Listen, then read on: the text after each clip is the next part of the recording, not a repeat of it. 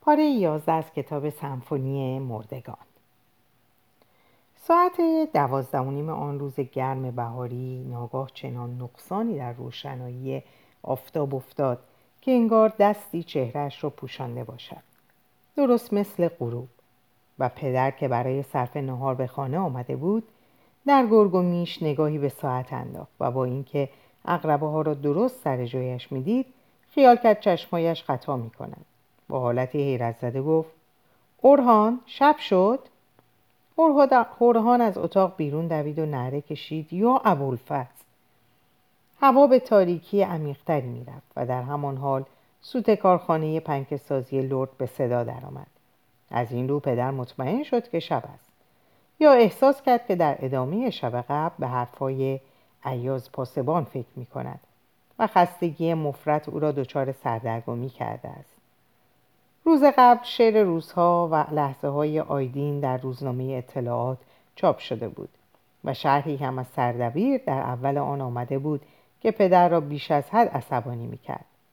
آیدین اورخانی اگر در نزد مردم چهره شناخته شده ای نیست نزد شعرا و ادبای سرشناس مملکت آشناست. او که اهل آذربایجان و فرزند یک کاسب جز می باشد سه سال زیر نظر مرحوم استاد ناصر دلخون تلمز کرده و پیرو شعر نو می باشد.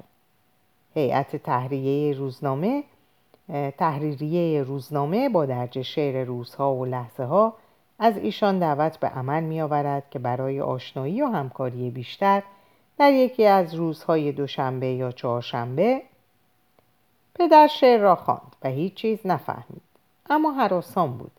میترسید مبادا آیدین به تهران برود و بشود آنچه نباید بشود. آن زمان تهران رفتن یعنی هرگز باز نگشتن.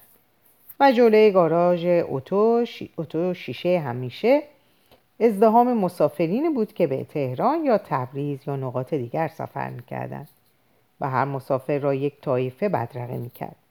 بدرقه تلخ و ناگوار. و حالا پدر به این فکر می‌کرد که اگر آیدین به این شهر ناشناخته بزرگ پا بگذارد از خانواده چه میماند؟ عیاز می‌گفت که ذهن شاعران تهران مسموم است. همه چپیند سیبیل کلوفت برای همین پدر از همانجا که نشسته بود از روی تخت پوست اتاق بالا از همان از روی تخت پوست اتاق بالا خیره خیره نگاه کرده بود و گفته بود با این سیبیل کجا را می‌خوای پاره کنی میرزا؟ آیدین گفته بود اگر سیبیل استاد ناصر دلخون رو می‌دیدید چه می‌گفتید پدر؟ و پدر درست جمله عیاز را براش تکرار کرده بود. یادت باشه که سیبیل کلوفتا رو کجا دار زدن؟ مادر گفته بود این حرفا چه ربطی به ما داره؟ شما چتون شده؟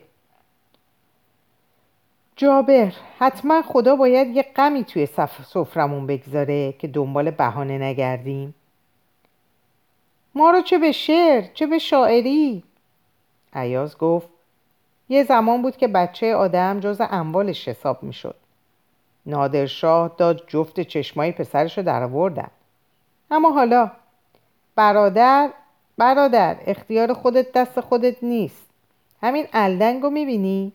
و با انگشت جمشید دیلاغ نشون داد که از جلوی حجره میگذشت. پدر دقت کرد که ببینتش. عیاز گفت یا میشه مثل این شبا مارتا جنده رو می‌بره بیابونای اطراف یا مثل پسر تو شاعر. همه که اورهان از آب در نمیان. اورهان حالا جلوی در ایستاده بود و جمشید و صدا می‌زد. بعد را داد تا بیاد تو گفت جمشید از راه نسیه برا میری؟ جمشید سلام کرد و نزدیک میز کنار عیاز ایستاد. سرشو ترشیده بود و لاغرتر از همیشه به نظر میمد گفت رفتم سربازی دستم خالیه ولی پدر گفت حسابش چقدره؟ اورهان گفت صد و ده تومان بدهی بالا آورده. پدر گفت اگه نره سراغ فسق و فجور ده تومانش رو هم ندیده می‌گیریم. عیاز گفت اما پسر سربراهیه. حالا هم که سربازی رفته وقتی برگرده حسابی آدم میشه. و توپکی به پس کلش زد و گفت برو. پدر گفت اگه می‌شد این آیدینم می‌رفت سربازی آدم می‌شد. ایا سر تکون داد. صبر کن صبر کن. پدر دوباره روزنامه رو باز کرد و هرچی اون شعر رو خون نفهمید. چند کلمش رو بلند تکرار کرد. کلماتی که بوی خون و اسیان و انتقام می‌داد. به قول ایاز کلمات سرخ و شهری که آدماش همه سنگ مرده بودند و در دو سوی رود یاخلو به جای درخت دارهای بلند به جای درخت دارای بلند برپا بود. و پدر هرچی میخون در نمیافت که این رود کجاست. آیا همین رود بالخوه؟ و اورهان که مشتری راه مینداخت گفت شعرهای بنده تومونی و میخندید. اما پدر نمی‌تونست بخنده. بیش از حد عصبانی بود. خطر در خونش رشد می‌کرد و ریشه می‌دوند و داشت تنه می‌شد. عیاز که تا اون لحظه ایستاده بود نشست. درست در کنار پدر و گفت می‌دونی جابر دیروز من توی حیات بودم. کسی صدام کرد. سرم رو بلند کردم دیدم رئیس نظمیه پنجره اتاقش رو باز کرده و داره به من نگاه می‌کنه. براش زدم بالا. گفتم قربان. گفت بیا بالا. رفتم تو اتاقش. گفت ایاز ما آدم مثل تو کم داریم. گفتم جناب سرهنگ بیش از اینا شرمندم گفت ایاز می‌دونی جابر همونجور که تو به من میگی ایاز اونم میگه ایاز. راستش دیروز نهار رو با سرهنگ خوردی. پدر سگ خیلی با معرفته. پدر گفت نه. ایاز گفت آره. با این حال کاری از دستم بر نمیاد. استاد دلخون چپ بود. یه سیبیل کلفتم داشت که کار دستش می‌داد تحت الحفظ فرستادیمش مرکز اما با این پسره چیکار کنیم پدر گفت ایاز تویی؟ از من می‌پرسی چه کنم؟ ایاز گفت راستش به خاطر حفظ آبروی خانوادگی می‌خوام بذاری دو تا پاسبون امشب بریزن تو خونت پدر گفت که چی بشه؟ بگیرنش خودم میدم در دوازده تا باتون به ما تحت نازنینش بزنن. یکی دو ما نگهش میداریم. شعر و شاعری از کلش میپره. بارها به تو گفتم با دو دسته نمیشه بحث کرد. یکی با سواد یکی بی سواد. همیشه یادت باشه. پدر گفت یکی دو روز به من مهلت بده. می‌خوام باش اتمام حجت کنم. عیاز گفت می‌دونی که جابر من منافعی ندارم. آبروی شماها پدر بلند شد. روی نوک پنجه خودشو بالا کشید و گوشه صورت عیاز و بوسید. تو در حق من پدری کردی عیاز و عیاز گریه کرد. و پدر حالا به عیاز فکر می‌کرد که به خاطرات به خاطر حفظ رفاقت زارزار میگریست. و صدای مسکوبیدن بر بام مسکوبیدن بر بام ها و هیاهوی مردم و صدای گروپ گروپ آدم های کوچه شنیده می‌شد. کسی فریاد زد آفتاب. پدر به ایوون رفت. اورهان و مادر رو دید که در حیات به آسمون چشم دوختن. گفت نه خبر. مادر گریه می‌کرد. هر به ایامی آیدارو که در آبادان زندگی می‌کرد به یاد می آورد بهانه ای میافت و از سر دلتنگی اشک میریخت. گفت بلا بلا بلا. پدر که تازه متوجه آسمون شده بود سر بلند کرد و قرص خونینی از خورشید رو دید. غبار سیاه رنگی احاتش کرده بود و صدای گنگ هیاهویی از جایی دور به گوش می رسید. انگار کسی مویه می‌کنه یا مردی سیهم سیهم سیه می‌کشه لرزه بر اندام پدر افتاد و برای اولین بار از تنهایی خود ترسید. خونه در تاریکی محض فرو رفته بود و دنیا اعتبار خود را از کف داده بود. پدر تنها تونست در اون تاریکی پاپاخش رو به یک جا بیاویزه و اونگاه از پله ها پایین دوید. مادر زیر رب ورد می‌خوند و با صدای محزونی گریه می‌کرد. اورهان لب حوز نشسته بود. آسمون غرق در ستاره شد. اونقدر ستاره در آسمون بود که در هیچ شبی اون همه ستاره دیده نشده بود. پدر کنار مادر ایستاد و گفت این بلاست که نازل شده. می‌دونید معنی این چیه؟ کف دو دستش نشون داد و با حالتی تب زده گفت ما خون کردیم؟ مادر گریه کرد و پدر گفت این اعمال ماست اعمال ما و بچه های ما خدایا تو نخواه لحظه بعد هیاهوی خیابون خوابید و شهر در تاریکی و سکوتی فرو رفت که انگار سالهاست آدماش مردن تاریکی یک ساعت و نیم به طول انجامید صدای گریه ای از دور شنیده می‌شد. صدای شبیه ناله زنی زیر آوار. حتی یوسف هم زوزه می‌کشید و می‌خواست از جاش حرکت کنه. به نظر میومد زلزله ای در شرف وقوعه. پدر نماز وحشت خوند و بعد که هوا گرگومی شد میون که با کسی حرف بزنه به حیات رفت. در زیرزمین رو با لگت گشود و درست در لحظه ای که خورشید از تیرگی در اومد اون اتاق رو با تمام اساسیه و کتابهاش به آتیش کشید. روی لکه سیاهی که کنار حوز از ماها پیش مثل انکبوت سیاه لش خود را پهن کرده بود قدم می‌زد و می‌گفت این روح شیطانه که داره میسوزه. غروب پیش از تاریک شدن هوا آیدین اومد. خونه در سکوت غمانگیزی فرو رفته بود. گویی یکی از افراد خانواده مرده. و دیوارها راز مرگی رو پنهان نگه میدارن. و سالها بعد هنگامی که آیدین این روزها رو به یاد می آورد به مادر گفت خیلی غمانگیز بود. بوی سوختگی میومد بوی دود میومد و آیدین انگار که می‌دونه چه اتفاقی افتاده. با خونسردی تمام به حیات رفت به دخمه نزدیک شد و در برابر اون سیاهی احساس می‌کرد بیوزن شده. نمی‌تونست باور کنه و از خشم به خود میلرزید. از پله های زیرزمین پایین رفت. اونجا فقط سیاهی و نیستی بود. آب سیاه رنگ کف زمین رو پوشونده بود. بوی ویرانی و مرگ میومد بوی بشر اولیه بوی حیوانیت. انگار کسی رو سوزوندم و خاکسترش رو به در و دیوار مالیدن. اتاق پر از خاکستر و چوب نیم سوخته بود. و کتاب ها و شعرها همراه شعله آتیش به آسمون رفته بودند. حتی چیزی هم پیدا نمی‌شد که آیدین بتونه لحظه ای روی اون بشینه. یه لحظه تصمیم گرفت با سنگ تمام شیشه های خونه رو بریزه پایین. بعد هوار بکشه. اگه زندگی تو آتیش نزنم بچه ای تو نیستم. سالها بعد مادر گفت از اون روز لعنتی تا به حال روز خوشی ندیدیم اون روز یوسف هم زوزه می‌کشید همون پاییز آیدین به رام اسبی رفت و در کارخونه چوببری رامسبی مشغول کار شد. اتاق کوچیکی هم بالای رامسبی از یک گاودار اجاره کرده بود که درش طرف طویله باز می‌شد.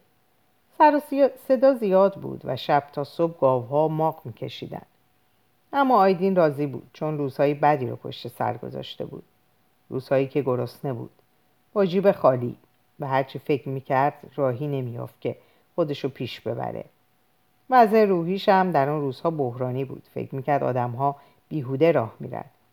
همه چیز جور دیگه ای بود. رنگها واقعی نبودن و زمان کند میگذشت. صبح، ظهر، شب. هفته اول رو با اونچه داشت و دو روز بعد رو با پس دادن تنها کتابی که همراهش بود گذراند. صبح تا شب به هر نحوی می‌شد باغ اخوان کتابخونه عمومی و یا در کناره های شورابی اما وقتی که شب میومد همه قصه ها و رنج ها میومدن به شعرهایی که خودش سروده بود فکر می‌کرد اما حتی یک کلمه هم یادش نمیومد انگار کتابا و شعرها در ذهنش هم سوخته بودن. یه شب پشت مدرسه انوشیروان طرف بیابون خوابید. صبح که بیدار شد زنایی رو دید که با سبدهای پر از لباس به طرف رودخونه بیرون شهر میرن. آیدین خجالت زده بیون که به فکر لباس خاکالودش باشه. در جهت مخالف از اونجا دور شد. یه شب در باغ اخوان خوابید اما زوزه شغالا آزارش می‌داد. ناچار از درختی بالا رفت و در لابلای شاخه های خودش رو بند کرد. روزهای بعد بیخوابی و کابوس و خستگی واموندش کرده بود. گدایی نمی‌تونست بکنه اما مونده بود که چی بخوره. کنار دیوارا هم نمی‌تونست بخوابه. کجا بخوابه.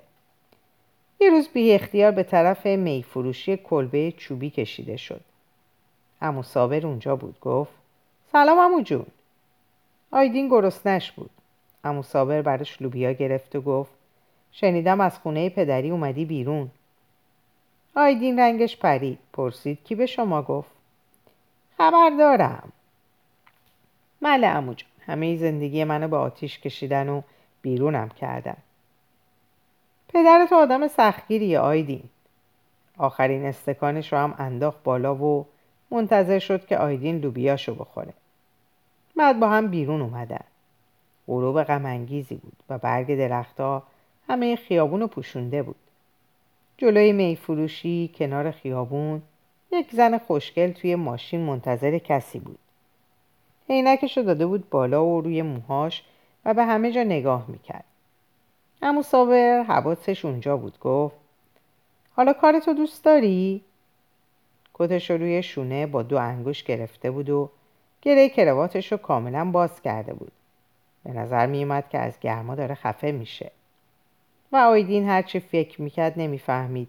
امو صابر کدوم کارو میگه؟ آیدین گفت چاره ای نیست اما من نمی‌فهمم چرا اینجوری بیرونم کردن. خب به من گفتند با زبان خوش. منم وسایلم رو جمع می‌کردم و یه خاکی به سرم میریختم آخه.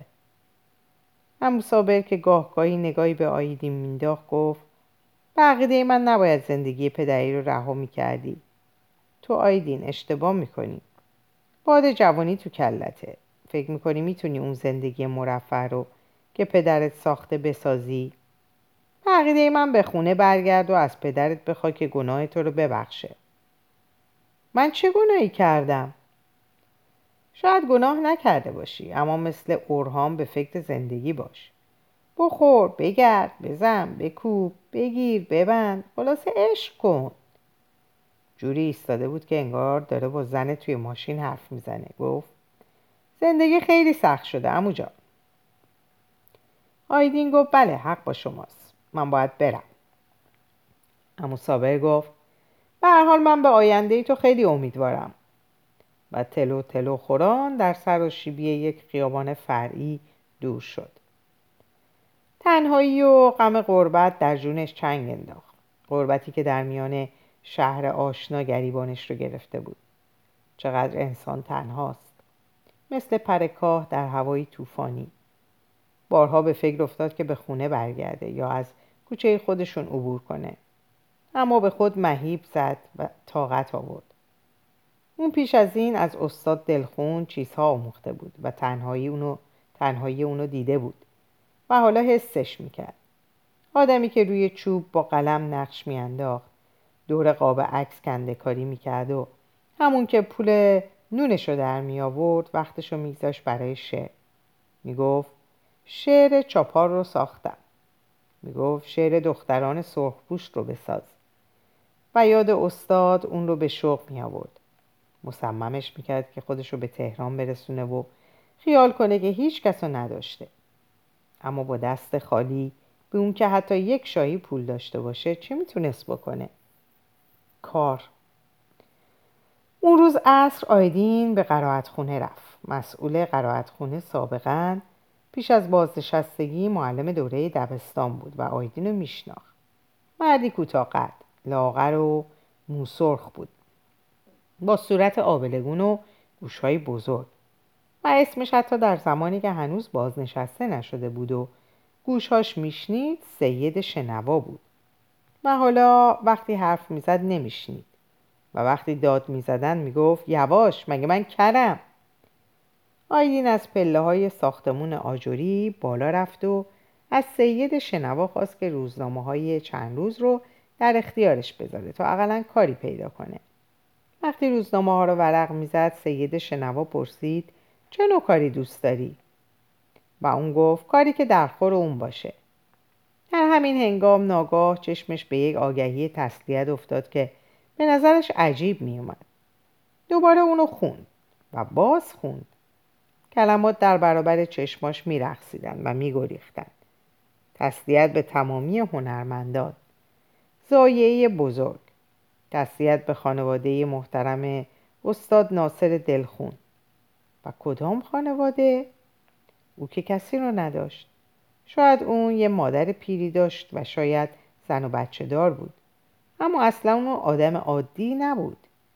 نیما یوشیج در نامه به اون نوشته بود که دلخون عزیز پیغمبر شده و چرا از پیله در نمی آید و استاد شهریار در یک سفر که به آنجا آمده بود یک شب در منزل او مانده بود و گفته بود ما شهرنشین شده ایم و دورمان را گرفتن بیا ببین ما چه می‌کشیم دل خود روزنامه ها را تا کرد و بدون خداحافظی از پله ها پایین آمد.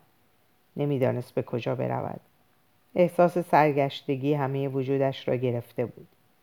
به دور میدان نگاه کرد و بعد در خیابان به راه افتاد. آن شب بیش از همیشه دلتنگ بود و نه برای استاد دلخون برای مادر آیدا و حتی برای پدر دلتنگی می‌کرد. اما نیرویی او را وامی داشت بگریزد به گوشه ای کنجی جایی دور از شهر جایی دور از آدم ها برای پیرزنی دلتنگ بود که میآمد از مادر نان و لوله لامپا و گاه قند می‌گرفت. دست و پاش فلج بود. فقر از سر و روش میبارید. در دکان خرابه ای روبروی مطب دکتر شوشانیک زندگی می‌کرد. و اون روز از در آتش منقل افتاده بود و قلبش سوخته بود. باری آیدین برای پیرزنی دلتنگ بود که مرده بود و او میشناختش. می‌گفتند دختر یک خام بوده و برای خرید عروسی از روستایی به شهر آمده بوده که فلج شده و دیگر پای برگشتن نداشته است. بیرون شهر در کاروانسرای خرابه که به کاروانسرای جزامیان شهرت داشت پیرها و جوانها معتادها و گرسنهترین آدمها در هم میلولیدند و بدبختترین بچه ها عربده میکشیدند. آیدین لحظه آنجا ایستاد و با قوای تحلیل رفته با احساس خستگی و بیپناهی به طرف خانه فروزان راه افتاد. تنها آن زن می توانست کمکش کند و یا اگر کاری از دستش بر نمی آمد لاقل شب را می توانست آنجا بماند. هرچند که خانهاش درست روبروی خانه آنها بود. و اگر کسی می‌فهمید آبرویی برای فروزان نمیماند. به کوچه خودشان رسیده بود. کارخانه پنکسازی خاموش و تاریک آن پایین افتاده بود. خانه خودشان با آن دیوارهای بلند به نظر می آمد که سالهاست متروک مانده. روشنایی پنجره اتاق فروزان فضای اطراف را گرفته بود. آیدین با حراس گوشه ای ایستاد. سنگ کوچک به پنجره اتاق فروزان زد و خود را در سایه دیواری مخفی کرد. لحظه ای بعد سنگ دیگری به شیشه پنجره زد و باز, باز زد. آن وقت فروزان پنجره را گشود و با حیرت بیرون را نگاه کرد. آیدین جلو رفت و گفت این منم آیدین. فروزان ذوق زده گفت سلام دست با چه شده بود. گفت سب کن. با آرایشی قلیز و چشمایی که میخندید در را گشود. نفس نفس می‌زد و می‌گفت سلام. آیدین نمی‌دونست چه کنه. فروزان گفت سلام. سلام. و داخل شد. احساس بدی داشت. یاد استاد دلخون افتاده بود که گفته بود اینجور زنها آدم رو اسیر می‌کنن. باهاش باش اما اسیرش نشو اون شب به ازای هزار شب گذشت. موقعی که شام می‌خورد وقتی پیاپی لیوانهای چای رو خالی می‌کرد و حتی وقتی که میخوابید دلش مثل سیر و سرکه میجوشید. انگار کسی منتظرشه. خوابش نمیومد می‌خواست همون شب بزنه بیرون. سر به جایی نامعلوم بذاره و بدوه. اما در نهایت مقصدش تهران بود. می‌خواست به هر قیمتی شده دوره دانشگاه رو بگذرونه و همه آرزوهاش رو به تحقق برسونه. اما نمی‌خواست متکی به کسی باشه. فروزان گفت بگی بخواب. حالا میخوابم. فروزان گفت اون روز که خونتون آتیش گرفته بود من رفتم اونجا. مادرت در باز کرد. دیدم داره به سر کلش می‌زنه و گریه می‌کنه. گفتم چی شده؟ خونه شماست که میسوزه؟ گفتیم بیدینا اتاق بچم آتیش زدن. حتی به اون دخمه نمورم رحم نکردن. آیدین ساکت بود. همونطور که خوابیده بود پلک می‌زد و فکر می‌کرد. فروزان گفت حالا می‌خوای چیکار کنی؟ میرم. کجا؟ تهران. فروزان از جاش بلند شد. نور کمرنگ ماه از پنجره به صورتش می‌خورد و اونو زیباتر جلوه می‌داد. به نظر میومد که در پوششی از مه آبی رنگ نشسته. گفت من حاضرم با تو بیام. یه مدت اینجا بمون. من خودم رو به تهران منتقل می‌کنم. اون وقت با خیال راحت برو دانشگاه درس تو بخون. اما تو که قبول نمی‌کنی. با چشماش انگار می‌خواست همه آیدین رو در چشماش جا بده. گفت هرچی که خرج می‌کنم بعدا به من پس میدی. قرض حساب کن. آیدین گفت نه گفتم که. فروزان گفت خیلی خوب از دست تو. کار بانک رو که دوست نداری. در فرهنگم که نمی‌خوای استخدام شی. اما من توی بانک خودمون خیلی رو می‌شناسم که می‌تونن یه کار خوب برای تو پیدا کنن. برای همین اومدم سراغ تو. پس به خاطر خودم نیومدی؟ و ببینی؟ آیدین رو با دو انگوش گرفت. از دست تو و بینی آیدین رو با دو انگوش گرفت. فروزان تو رو به جون هر کی که دوست داری فردا یه کار پردرآمد برام پیدا کن. من نمی‌دونم چه جور کاری دوست داری. هر کاری باشه مهم نیست. فروزان گفت یه آدم ارمنی است که در بانک ما حساب داره. من میشناسمش. اهل ایروان روسیه است. اسمش آقای میرزاییانه. فردا باش حرف می‌زنم. کارخونه بزرگی داره. فکر می‌کنم درآمدش هم خیلی خوبه. کجاست؟ کارخونه چوببری رامسبی. از روز بعد آیدین در کارخونه چوببری رامسبی به عنوان کارگر ارکش روزمزد مشغول شد. با روزی سه وعده غذا یک اتاق کوچک برای خواب. اصرها مطالعه آزاد و در قرائتخانه شهر و ماهی دیویست تومان حقوق. آقای میرزاییان قول داد که چون از شخصیت آیدین خوشش اومده کمکش می‌کنه که هر چی زودتر پولی پس انداز کنه و بتونه با یکی دو سال کار و مطالعه بار و بندیلش رو برای سفر به تهران ببنده. گاه که آیدین به شهر می‌رفت سری هم به فروزان می‌زد و گاه فروزان به رامسبی میمد و شبی میموند. بعد از اون اورهان هم به اون سر می‌زد. از وضع خونه می‌گفت. از اینکه مادر نگران و ناراحته. و آیدین به اون می‌گفت که قصد نداره برگرده. اما اگه اورهان بخواد می‌تونه به رامسبی بیاد. و اورهان گاه گاه میومد در اینجا به پایان این پاره می‌رسم. اوقات خوب و خوشی براتون آرزو می‌کنم و به خدا میسپارمتون. خدا نگهدارتون باشه.